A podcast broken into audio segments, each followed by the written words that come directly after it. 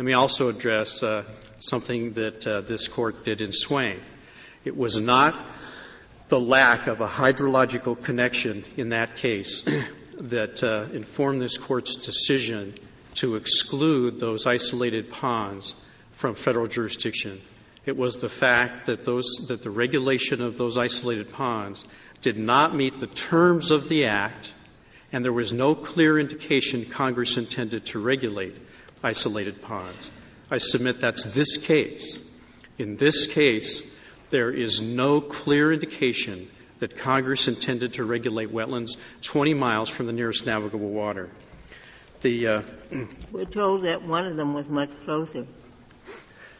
The, the, the, record is silent as to the distance between. What about the Pine River? You, uh, that's not 20 miles away, is it?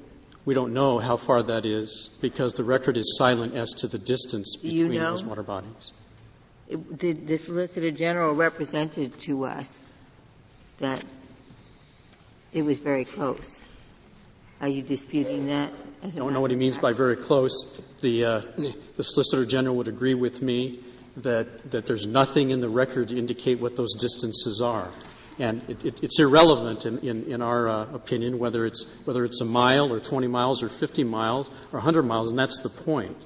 Uh, there does, under the, under the federal regulations, a true significant nexus is not required, just any hydrological connection. This is a presumption on congressional authority. Uh, this expansive interpretation destroys any distinction between what is national and what is local. Under, uh, as, as, as already been pointed out, under the federal regulations, you can't dig a ditch in this country without federal approval.